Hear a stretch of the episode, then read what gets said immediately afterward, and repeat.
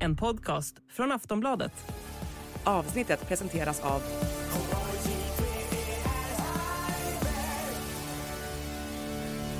Stödlinjen.se, åldersgräns 18 år. Hej och välkomna till Åsiktskorridoren, en podd från Aftonbladet Ledare. Idag pratar vi lite om lönebildning och ganska mycket om Donald Trump. Välkommen! En podcast från Aftonbladet Ledare.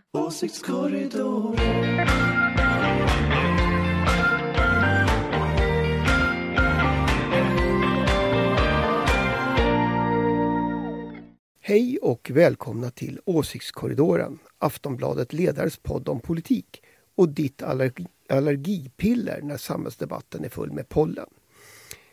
Idag har jag åter med mig en lite bantad panel.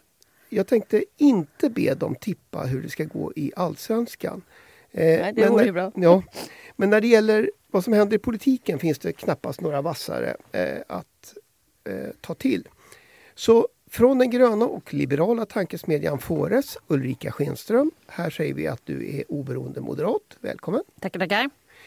Från Aftonbladets oberoende socialdemokratiska ledarredaktion, den politiska chefredaktören Anders Lindberg. Du är också välkommen. Tackar, tackar. Själv heter jag Ingvar Persson och till vardags skriver jag ju ledare i Aftonbladet men i den här podden är det min uppgift att ställa frågorna. Det tänkte jag börja med direkt.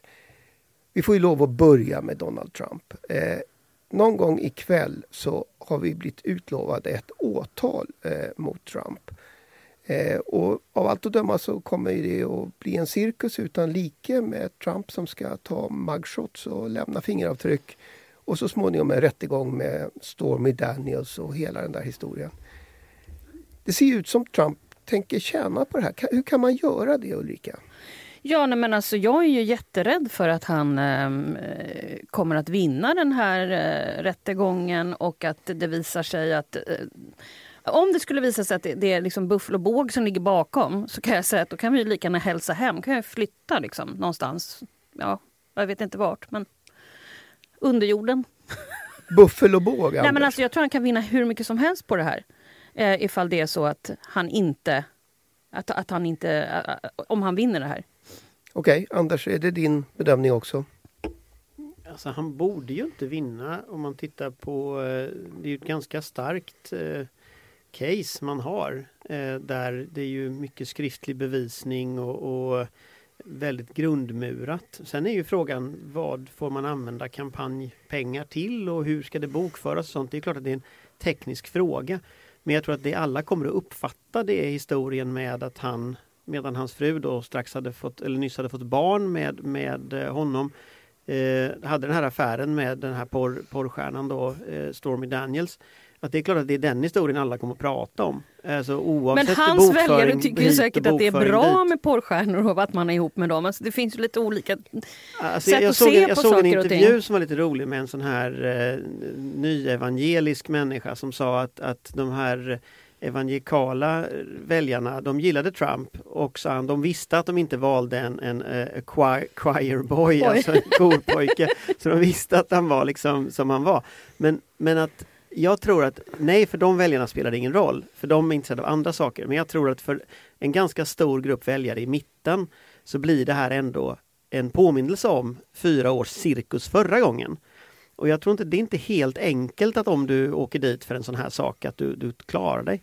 Så jag tror att, jag tror att det finns mycket Alltså det finns mycket, man kan vara orolig för många saker i den här soppan och det är inte klart förrän det är klart. Nej, det Men det är klart att det här är första åtalet av ett antal sannolika åtal. Eh, och det är klart att jag tror inte det är bra för någon kandidat, inte ens för Trump. Men, men din, din uppfattning är alltså att det egentligen inte det åtalet gäller som är problemet. Alltså kampanjfinansiering. Utan det som var liksom orsaken i botten. Jag tror det finns två saker som, som är grejen här. Det ena är att det påminner en massa människor om hur det var förra gången. När han tyckte folk skulle dri- dricka blekmedel för, för Åh, att herregud, klara sig ja. mot co- covid-19 och, och hans samarbete med Ryssland på olika sätt och sådär. Det är klart att allting sånt kommer man ju ihåg. Och han förlorade förra gången han ställde upp i val när, Biden var huvudmotståndare. Och det ser ju ut som att bli en återupprepning av det valet. Jag är bara orolig för att svårt. etablissemanget håller på och, och, och känner sig lite proppmätta för att han nu åtalas. eh, Så kan jag säga. fast Så jag upplever att det är tvärtom i debatten. Jag upplever att det är tvärtom i debatten, att alla nu säger att han ska tjäna på det. Och, och jag, jag är inte alls så säker på att de gör det. Alltså, jag, jag tror att, att det är väldigt svårt att vinna när det är liksom samma kandidater mot vartannat och få ett annat utfall. Eh, Det, det är inte Men vi helt lätt. underskattar alltid de här krafterna så att jag, jag är skeptisk. Men om vi tar det- ännu mer akut då. Eh, jag hörde ju att eh, Fox News nyhetsankare Tucker Carlson eh, meddelade alla tittarna att det var inte tid att lämna ifrån sig sina automatvapen. Alltså kom, kommer det här att passera utan våld? Alltså det passerade ju inte utan våld förra gången. Eh, och det, det ska man ju vara, vara väldigt, eh, väldigt eh, säker på att den här typen av så här, nyfascistisk eller liksom högerextrem eh, typ av rörelse som vi ser i allt fler länder, den använder våld som en politisk metod. Eh, och och det, det gör den eh, i en slags våldskapital som den bygger upp. Och det är klart att det handlar om, om att den riktas mot muslimer, den riktas mot, mot eh, invandrare och så. Men den riktas också mot eh, vad man skulle kunna säga som ett etablissemang, som kongressbyggnaden till exempel. Det, självklart så kan domstolsbyggnaden i Manhattan bli måltavla. Eh, det är inte så sannolikt kanske eftersom det är utannonserat långt i förväg. Men det här är en rörelse där våldet är en integrerad del av den politiska strategin.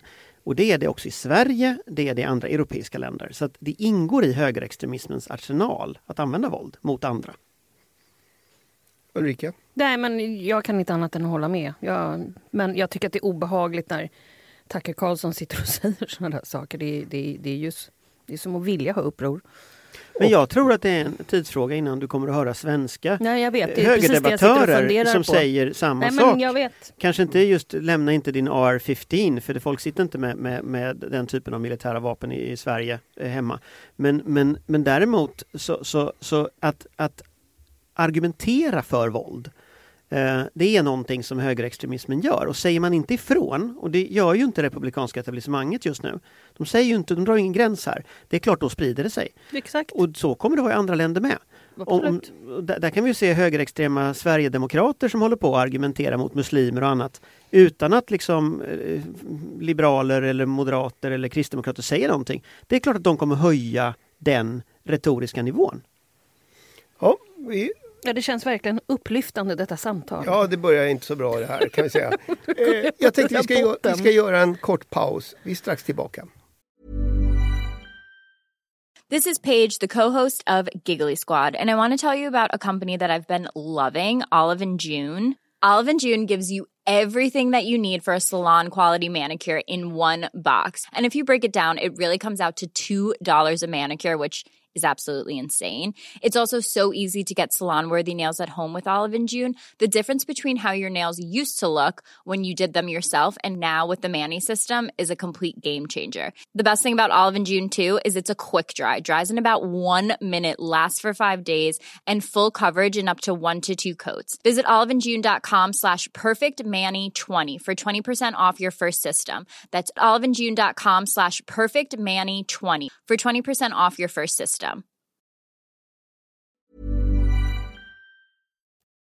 Den senaste veckan har ju handlat väldigt mycket om Finland. I torsdags kom beskedet att det turkiska parlamentet har gjort precis som man sa, alltså godkänt den finska NATO-ansökan, men inte den svenska. I söndags gick finländaren dessutom till val och även om det återstår långa förhandlingar ser väl eh, allting ut som landet kommer få en ny regering under eh, Samlingspartiets ledning. Eh, och idag hissas den finländska NATO-flaggan utanför NATOs högkvarter, eller den finländska flaggan utanför NATOs högkvarter i Bryssel. Medan Tobias Billström står bredvid och ser på. Ska vi vara avundsjuka på Finland, Ulrika? Ja. Jag är faktiskt... Ja, det började inte bra med Trump och nu är vi inne på Nato. Det känns ju inte som vi går uppåt i alla fall. Men, eh, ja, ja, nej, men jag tycker att det här är jättetråkigt. Men du, eh, du är mer avundsjuk på att de får vara med i NATO än att de får en eh, moderat regering? Ja, för att den moderatregeringen kommer väl berget göra upp med fin, sam, samfinländarna. Så att jag, eftersom Centern hoppade av så måste ju de ha, ha eh, in, fått indikationer på sakernas ordning. Så att, eh, de brukar vara lite smartare i och för sig. Mm. Anders? Är avund... av det? Ja, det är det, det är det som du får välja. Du får välja. Det är som en Totala. liten sån här Ja, nej, men så godispåse. här, det är klart att jag är avundsjuk på Finland. Eh, det- det är klart att det hade varit roligare om det var den svenska och den finska flaggan som hissades idag. Eh, sen är det ju så att eh, den finska regeringen har gjort ett bättre jobb eh, när det gäller att förhandla än vad den svenska har gjort. Och det är väl uppenbart så att nu ser vi resultatet av det. Eh, sen hoppas ju jag, som vi har diskuterat innan, att, så att säga, strategiskt så behöver Sverige vara medlemmar till eh, toppmötet i Vilnius i sommar. Därför att alternativet den är ju att NATOs Open Door Policy, det här med att alla länder ska kunna söka medlemskap eh, och faktiskt bli accepterade eh, i, i NATO. Eh, den strategiska läget runt Östersjön eh, talar extremt starkt för att Sverige behövs i NATO. Det är inte bara att Sverige behöver NATO, men titta på en karta. Försök försvara Finland och Baltikum utan att Sverige är medlemmar. Det är klart att det blir ett jätteproblem för NATO. Så att jag tror ju att vi ska vänta till efter turkiska valet 14 eh, maj och sen tror jag det börjar röra på sig igen. Eh, jag kan, jag kan liksom inte se framför mig att Turkiet skulle kunna dra på det så mycket längre. Eh, sen är ju osvuret det bäst i den här historien. Men jag hoppas att vi är medlemmar till Vilnius. Ja, men du är inte avundsjuk på den nya regeringen? Den finns ju inte än, ska man säga. Eh, Så det finns ju ingen ny regering än. Det är ju den, den, den S-ledda regeringen som tar emot detta i, i Bryssel idag. Eh, Men sen får vi väl se. Jag menar, alltså... Jag, när jag lyssnade på finska kampanjen så tyckte jag den var ganska lik den svenska. Eh, Alltså det var mycket skrämsel och det var mycket liksom priser och den typen av frågor. Eh, Så på det sättet kanske utfallet inte är jättekonstigt att den sittande regeringen förlorar. Eh, Det känns, det är svårt att vinna i ett sånt här läge. Även om de precis som eh, de svenska socialdemokraterna gick framåt från förra valet. Socialdemokraterna gick ju framåt, Mm, ja, men, men, men eh, de gröna till exempel Nej. kollapsar ju i, i, i- i Finland och det är ju lite orättvist. Pekka Haavisto, utrikesministern som har skött förhandlingarna med NATO, han är ju grön, men det hjälper inte. Väljarna är otacksamma. Nej, så väljarna röstar för framtiden. Väljarna röstar inte för historien och det, det brukar väljare göra. Så det är i sig inget konstigt. Och samma sak som jag sa om, om det svenska valet. Det är svårt att vinna i en sån här situation. Man har regerat, läget är ganska jobbigt eh, ekonomiskt. Det är jättesvårt att vinna. De lyckades inte. Eh, sen så är jag väldigt imponerad av, av Sanna Marin. Jag hoppas att hon sitter kvar, att, att det finns en så här, fortsättning av den här finska socialdemokratin. För den är spännande, den är nytänkande. Eh, den har framtiden för sig. Så vi får väl se. Men, Men, men, hon kommer inte sitta kvar som statsminister, eller? Är det det hon kommer inte sitta kvar som statsminister, är jag ganska säker på. Det finns inte en majoritet för hennes eh, regeringsalternativ. I så fall skulle ju då eh, Samlingspartiet leda en sån regering som Socialdemokraterna skulle ingå i i så fall. Mm, Och det, absolut. jag är ju inte anhängare av en sån lösning. Eh, men det är ju, vore ju typiskt finskt. På Men det något vore sätt. väldigt typiskt Finland att göra det. Ja. De har lite annan Sen, politisk kan jag säga kultur. att de har en väldigt annan politisk kultur och har en mer problematisk 1900-talshistoria än vad vi har kanske eh, också. Som, och det finns Som gör att de gärna som gör har att- en samlingsregering. Ja, men däremot så tycker jag en sak är intressant här. Det är att det enda öppet svenskfientliga partiet i världen är Sannfinländarna. Och de hyllar Sverigedemokraterna. Det tycker jag ändå är lite fascinerande. Eh, det som kommer att hända om Sannfinländarna får mer inflytande det är att svenskan som språk eh, åker på stryk i Finland. Och det är ett öppet svensktfientligt parti. Eh, så att vad Jimmy Åkesson gör och hylla dem, det begriper inte jag. Ja, det är faktiskt mycket märkligt. Det är väl ofta så med internationella samarbeten mellan nationalistiska partier. Det brukar hacka lite. Ja men just det Men hackar ju just det inte. här hackade du ju inte. Det är ju Nej. det som är så knäppt. Ja. Eh, vi, får, vi får väl se Det utvecklas. borde hacka så att Det säga. borde hacka. Eh, ja, det om Finland. Vi är avundsjuka men inte på allt. Är det sammanfattningen? Varför Ja. blev du så tyst nu? Jag får rikta en fråga Du riktad sa till ju att du var avundsjuk. Nej men jag, jag är ofta avundsjuk på Finland. Eh, men, men inte på deras valresultat. Nej, och Nej, det var, men det NATO, ju, det kan vi ändå vara överens Ja, om. nej, men jag, jag tycker det hade varit bättre. Det var lite som med pandemin. De var bra förberedda, vi var dåligt förberedda. Ja. Eh, vi är inte storebror riktigt i den här relationen. Så att, så att eh, storebror har blivit lillebror. Mm. där ser man. Det får väl också bli en sammanfattning. Eh, här hemma, om vi då ändå tar oss in på svensk inrikespolitik, så har vi ju sett ett lite nytt fenomen i regeringssamarbetet.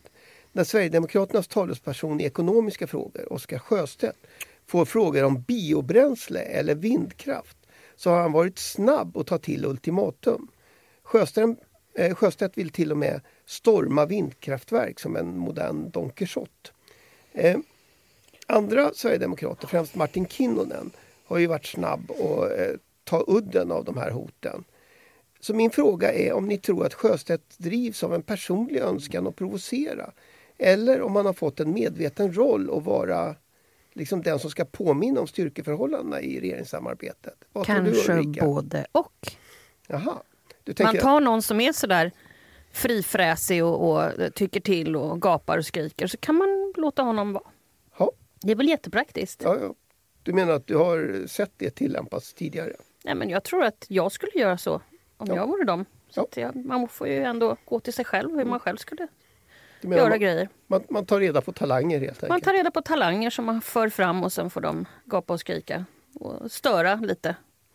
Ja, Anders. Nej, jag tror inte man ska underskatta inkompetens här. eh, tror jag. Jag, jag, tror att, jag tror att det är väldigt få som ger sin Jo, eh, men ju ekonomisk väldigt, Men Anders, det är ju politisk... precis som du vet, man har kompisar som aldrig kan hålla klaffen. Det är ju väldigt praktiskt när man vill ha ut någonting. Säg inte det här till någon, men... Och så bara boom! Ja, vet Jo, alla det? Men jag tror, jag tror att Sverigedemokraterna är... man kan ju ett- utnyttja ett- sådana liksom, personligheter väldigt väl faktiskt. Absolut, men jag tror att Sverigedemokraterna är ett Eh, ganska rationellt eh, mediamaskineri. Och jag tror inte att man skickar ut eh, i, som, som första val sin ekonomisk-politisk talesperson som ska förhandla ekonomin på riktigt med sådana här dårpippi-saker. Utan då tror jag att det är Jag så tror att inte han... de tycker att det är dårpippi-saker. Det är det. Du tycker att det är dårpippi-saker, men det tycker inte de. Nej, fast medialogiskt är det dårpippi-saker oavsett vad jag tycker. Och, och eftersom det är dårpippi-saker och kommer att behandlas så, så kommer hans förtroende att dyka på näsan. Så hade jag varit dem och, skicka, och velat sända den här typen av så här mera liksom, ja, vad ska man säga, inte fullt ut användbar politik som man sen får ta tillbaka dagen efter, vilket de också har gjort. Eh, då hade jag skickat ut Björn Söder eller Richard Jomshof. För de är så att säga, send in the clowns. Okej, då har vi Sjö, Sjö, Jomshof och Söder. Eh, du de kan inte vara clowner allihop. De måste Säg välja. inte det! Säg inte det! Nej, jag tror inte det. Jag tror inte på det. De, de, det finns en rationell ådra här. De måste ha några seriösa människor. Det kan inte bara vara en vinge. Det måste vara liksom några till. Och då tror jag att Oskar Sjöstedt är menad som den seriösa delen så att säga. Och sen så skickar de ut så här... eh, Och sen går han bananas och skickar ut dårpippi-saker. Ja, det strider ju mot den tesen. Men jag tror fortfarande att han är menad som att vara en framtida eventuell finansminister till exempel. Eh, och då måste clownnäsan av. I alla fall i, tid, i god tid innan. Men den är ju inte det. det är ju Nej, det nu är clownnäsan på. Men jag tror inte det är tanken. Nej. Så du tror inte det var meningen att Martin Kinnunen plötsligt skulle bli the voice of reason? Jag tror inte det var meningen att Martin Kinnunen skulle vara the voice of reason. Eh, absolut inte. Men jag tror också så här att jag tror att en erfarenhet av Sverigedemokraterna, de spelar det långa spelet. De har sina bad cops, good cops. Bad cops är de här clownerna på Twitter. Eh, mera, mera liksom de som ska kunna förhandla, det är de som de tänker sig ändå ska kunna ingå i en regering i framtiden. Eh, och då tror jag faktiskt att eh, Oskar Sjöstedt är en sån, trots hans historia. Nu vet vi det, du tror det. Ja, trots hans historia som man det kan diskutera mycket om. Men, men eh, jag tror att han är, är, är tänkt som det. Och han har några problem innan. Som det här med att sparka på, vad var det, fårkadaver eller vad det var. Ja, och säga det är jorden och skoja och sånt där som, som han, han bevittnade sina nazistkompisar som gjorde. Eh, den typen av saker klarar du inte så många om du ska bli statsråd. Så därför tror inte jag de kommer skicka ut honom i mer sånt här. Men jag kanske har för höga tankar om Sverigedemokraterna, jag vet inte. Men tror du det går att stoppa honom då? Alltså, han är ju, om man, om man lyssnar på honom över tid, så är han ju en genuint borgerlig person. Eh, han tillhör ju ingen slags mitten Sverigedemokrati eller någonting, utan han kommer ju, han är ju så här deep Sverigedemokrat. Eh, och, och det tycker jag talar för att han, han ingår i någon form av hård ideologisk högerkärna i SD. Och så ser ju också ekonomin ut, den ekonomiska politiken som han har ut. Eh, den tror jag han tycker är viktigare. Eh, sen tror jag absolut, det kan dyka upp så här klimatutspel eller andra utspel, absolut, det kan det göra. Men jag tror att det han kommer att prioritera, det är den ekonomiska politiken, att driva den så långt åt höger som han kan göra i SD. Eh, därför att det är det han tycker. Eh, och, och det är det han säger också. Ja, Ja, nej, vi, vi, vi tycker inte riktigt likadant här. nej. Nej. Du, du tror att detta är en smart plan? Eller Ja, smart vet jag inte, men en, En plan. En plan. ja. Okej, eh, vi går vidare med fler planer. Eh, förra veckan såg vi en punkt ur Tidöavtalet ta form i verkligheten. Eh, I ett ovanligt framträdande meddelade Jimmy Åkesson, frankerad av finansminister Elisabeth Svantesson, att befolkningen ska räknas. Eller skattskrivas som man väl skulle ha sagt förr i tiden. Eh, och nu ska det göras ordentligt, om nödvändigt med dörrknackning. Tjänstemän från Skatteverket ska, knacka, ska inte knacka på alla dörrar. Det var Elisabeth Svantesson tydlig med. Det Till exempel inte hennes. det skulle inte vara rätt sätt att använda skattepengar var hennes argument. Men många dörrar blir det, förklarar hon. Behövs det här verkligen, Ulrika? Jag tycker det känns väldigt populistiskt. Jag tycker inte det känns som det här är genuint faktiskt. Um, vi får se, Skatteverket ska väl ta fram en plan som de ska presentera här. Så vi får se vad de kommer fram till, men det känns väldigt högerpopulistiskt.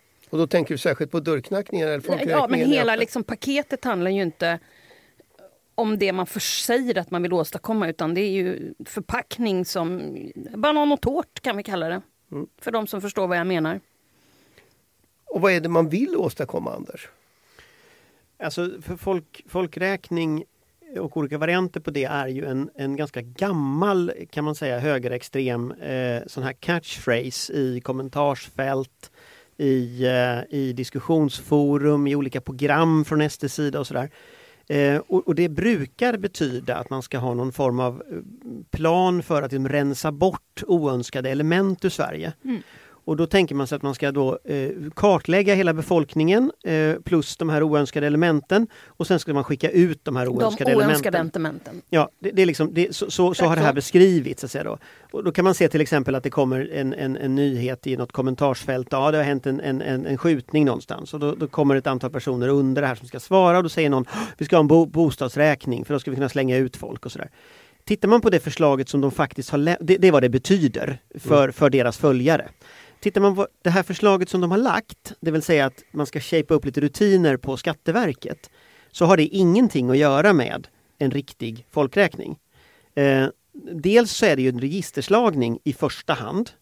Och jag föreställer mig att de personer som man vill få tag på, som inte har rätt att vara här, väldigt sällan kommer antingen dyka upp, varken dyka upp i register eller du kommer att kunna knacka på några dörrar där de är. Nej. Så, att, så att de får du inte tag på.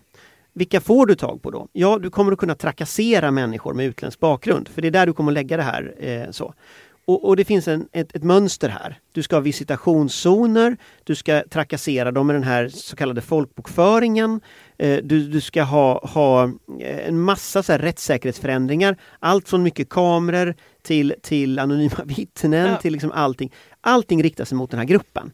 Så jag skulle säga att det är där den faktiska effekten kommer, att människor känner sig utsatta, att man ökar någon slags vi och dem. Men liksom, man, får inte, man kommer inte få reda på så mycket mer om svenska folket än vad Skatteverket redan vet. Men vilka dörrar är det man ska knacka på? För att, alltså, Man ska knacka på de dörrarna så att man har möjlighet att skrämma människor. Så det kommer att vara i utsatta områden. Och jag, allvarligt Ja, att jag tycker alltså Sverige, har bland de fruktansvärt mesta, bo- obehagligt. folk, men Sverige har bland de mest avancerade folkbokföringarna i världen. Vi har den tillbaka flera hundra år i tiden. Så vet vi exakt. Du kan gå in på Riksarkivet om du vill, eh, som alla kan ha ett eget konto på och gå ner och titta på dina släktingar tillbaka generationer på Generation. generationer på generationer. Därför det är dessutom inte bara skrivet i kyrkböckerna, det är översatt nu till vanlig skriv, vanlig, vanliga bokstäver. Liksom så, va? Så, att, så att vi har en fantastisk folkbokföring i Sverige. Det är klart att det inte är det det handlar om. Man vill knacka på dörrar i Rinkeby för att och skrämma göra människor. dem rädda. Det är det man vill göra. Det är hela och sen poängen. hetsa upp sina grupper som hetsar och hetsar och hetsar. Men sen noterar jag att de la en halv, miljon, halv miljard på den här studion. Var det väl tror jag. En halv miljard, Ja, ja. och, och det kommer ju inte att, att överhuvudtaget räkna någonting. Så att det som kommer att hända nu, det, Men när är det Skatteverket ska återkomma? det var väl ganska snart va? Att de skulle komma var. tillbaka med, med den. Men, men om du tittar på liksom resurserna så kommer inte det att räcka till någonting. Eh, så, så att nej, det, Det där, blir- det kommer inte att hända. Det blir inte, det blir inte några stora patruller utav folk, eh, som går runt och knackar på dörr. För de där halva miljarden. Alltså en halv miljard det, det, det är 500 årsanställda. Eh, liksom, eh, du, du knackar inte någon, någon Sverige med det liksom. Ja, vi, det återstår att se vad Skatteverket kommer med men eh, några, några stora folkräkningsinsatser eh, räknar vi inte med att se alltså. Jag tror att du kommer att veta ungefär lika mycket om du tittar på birthday.se som Ja, du vet exakt. efter den här folkräkningen. Okej, och det skulle vara billigare dessutom. Mycket. Det är gratis faktiskt. Okej, till slut då. Eh, I fredags lyckas ju fack och arbetsgivare inom industrin eh, enas om ett avtal i sista minuten innan det gamla gick ut. Eh, 7,4 procent i löneökningar under två år för att ta den riktigt korta sammanfattningen. Sedan dess har andra, bland annat Handels, eh, Eh, hotell och restaurang och, och flera andra då också kommit överens på samma nivå. Den högsta nivån någonsin, sa handelsordförande Linda Palmerhofer. Eh, ändå innebär uppgörelsen att tio år av reallöneökningar har försvunnit. När ska svenska löntagare räkna med att få reallöneökningar på riktigt igen, Ulrika? Jag vet inte. Jag kan faktiskt inte svara på det. Inte när vi har så himla en inflation som ökar och vi har den situationen vi har med en finans... Ja, jag vet faktiskt inte. Jag kan inte svara på det. Nej. Det är nog du faktiskt i det här rummet som är mest expert på det här. Det kan det vara, men eh, jag vet inte heller. Så därför frågar jag Anders. Nej, men jag tror att det är väldigt svårt att säga eh, hur snabbt de tio åren tas igen. eh, det är klart att det kommer ju säkert inte att ta tio år, men, men eh, det kommer att ta ganska lång tid. Eh, det finns ju just nu ingen, ingen ände på inflationen heller. Eh, så, så ser vi på kriget som ju driver mycket av det här eh, så kommer det ju sannolikt att komma någon form av våroffensiv till våren. Kriget kommer att fortsätta. Du kan, kan mycket väl ha fyra, fem år av krig framåt. Eh, så, så att jag skulle tro att det är ganska dystert faktiskt. Vad man måste titta på i ett sånt här läge det är ju också att klyftorna inte ökar samtidigt som de här eh, eh som, som eh, ja, alla blir fattigare. Därför att konsekvensen kommer bli att några blir fattigare än andra. Vissa kommer att klara att få reallöneökningar och du kommer att dra isär hela arbetsmarknaden. Och där tycker inte jag att man ser särskilt mycket insatser från regeringen överhuvudtaget till att liksom inse att det här problemet är. Och arbetsgivarna argumenterar ju tvärtom mot låglönesatsningar. Eh, så att, så att nej, jag tror att vi kan komma ur det här både mycket fattigare och med mycket större klyftor och det är rätt ruggigt faktiskt. Men vem, vem har, ursäkta mig, vem har huvudansvaret då? Alltså är det arbetsgivarnas parter, eh, fack och arbetsgivare eller arbetsmarknadens parter? Alltså arbetsmarknadens parter har ju naturligtvis eh, ansvaret för lönebildningen, så är det. Och, och, så ska det vara. Men, men tittar man på vad politiken kan göra så kan politiken till exempel titta på en sån sak som, som nivån i a-kassan. Eh, man kan titta på, på eh, folkpensionen, man kan titta på barnbidrag man kan titta på en massa saker som förändrar eh, så att säga, den balansen ekonomiskt. Och då har vi ju Sverigedemokraterna som vill ha höjd a-kassa. Så att, jo, det, men, kanske, det, det kanske den här regeringen får lov att ta dem. Det, det, Även om ni vet att jag inte är för det. Det, men... det hoppas jag att den här regeringen tar oavsett. Därför att jag tror att hamnar du i en situation där du sliter isär människor mm. för mycket så blir det dels så far många illa. Eh, speciellt som ju det kom en nyhet för inte så länge sedan om att nivå, de lägsta nivåerna i kollektivavtalen kom ju under vad man klarar sig på. De eh, som har kampanjat för den här konstellationen av regering, de vill ju ha sänkt a-kassa så det blir ju lite jobbigt hur, hur leveransen ska Hälften ungefär har väl gjort det? Va? Ja, i alla fall ganska stor del. Så att säga. Nej, men att sänkt a-kassa just nu vore naturligtvis helt vansinnigt. Så det hoppas jag inte man går med på. Men vad man skulle jag behöva... Jag bara pratar om, om hur liksom landskapet ser ut. Mm. Det var mera det jag pratade om. Är det där ett problem för, för eh, de borgerliga partierna? Det kan det nog bli. Alltså, alltså det, här, det är ju här jag, jag har varnat för länge. Att det, har man kampanjat för en, en eh, slags eh, borgerlig regering och inte levererar varken skattesänkning eller sänkt a-kassa och så kan man tycka vad man vill om just det som förslag. Men, så. men om man har varit och kampanjat för detta så det, blir det ju jobbigt när inte den leveransen sker alls. Och det tänker du att det är dit vi kan vara på väg? Absolut. Men, men där, där, tänker jag att även de inom Moderaterna och andra som vill ha sänkt a-kassa och sänkta ersättningar och så. De måste ju förstå att det är en kris just nu där det är den absolut, absolut sämsta nu, nu tajmingen du jag, kan jag ha. Jag pratar inte om att man kanske ska göra det nu. Jag bara pratar rent generellt om hur det kommer att se ut i landskapet framöver. Att om till exempel de som har kampanjat för den här konstellationen av regering inte får någon leverans av det som de har velat ha och gått till val på. Så är klart att det blir komplicerat i, i, i slutändan. Och det är det som, som händer när man, när man bygger upp en allians utav delvis motstridiga intressen. Exakt. Mm. Ja, vi, det återstår alltså att se men eh, eh det har, vi har i alla fall avtal och just nu verkar det som industriavtalet har, har hållit och fack och arbetsgivare har gjort sin del. Transport har väl sagt att de inte vill vara med. Ja, men det skulle överraska alla mycket om de inte hade sagt det. Ehm, Ja. Jag tänker att det faktiskt är det vi kommer att hinna med den här veckan. Eh, Nästa vecka tänkte podden ta påskledigt. Eh, Men om två veckor är vi tillbaka. Förhoppningsvis åter i vår ordinarie studio med full bemanning och ett helt batteri ämnen att avhandla. Missa inte det. Nu återstår bara att tacka alla som medverkat. Tack Ulrika. Tack Anders. Och ett stort tack till dig som lyssnar. Det är för dig vi gör podden. Hej då! Hej Hej hej! En podcast från Aftonbladet Ledare.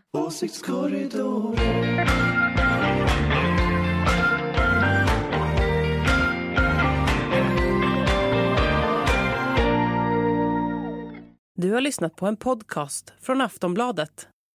Ansvarig utgivare är Lena K Samuelsson.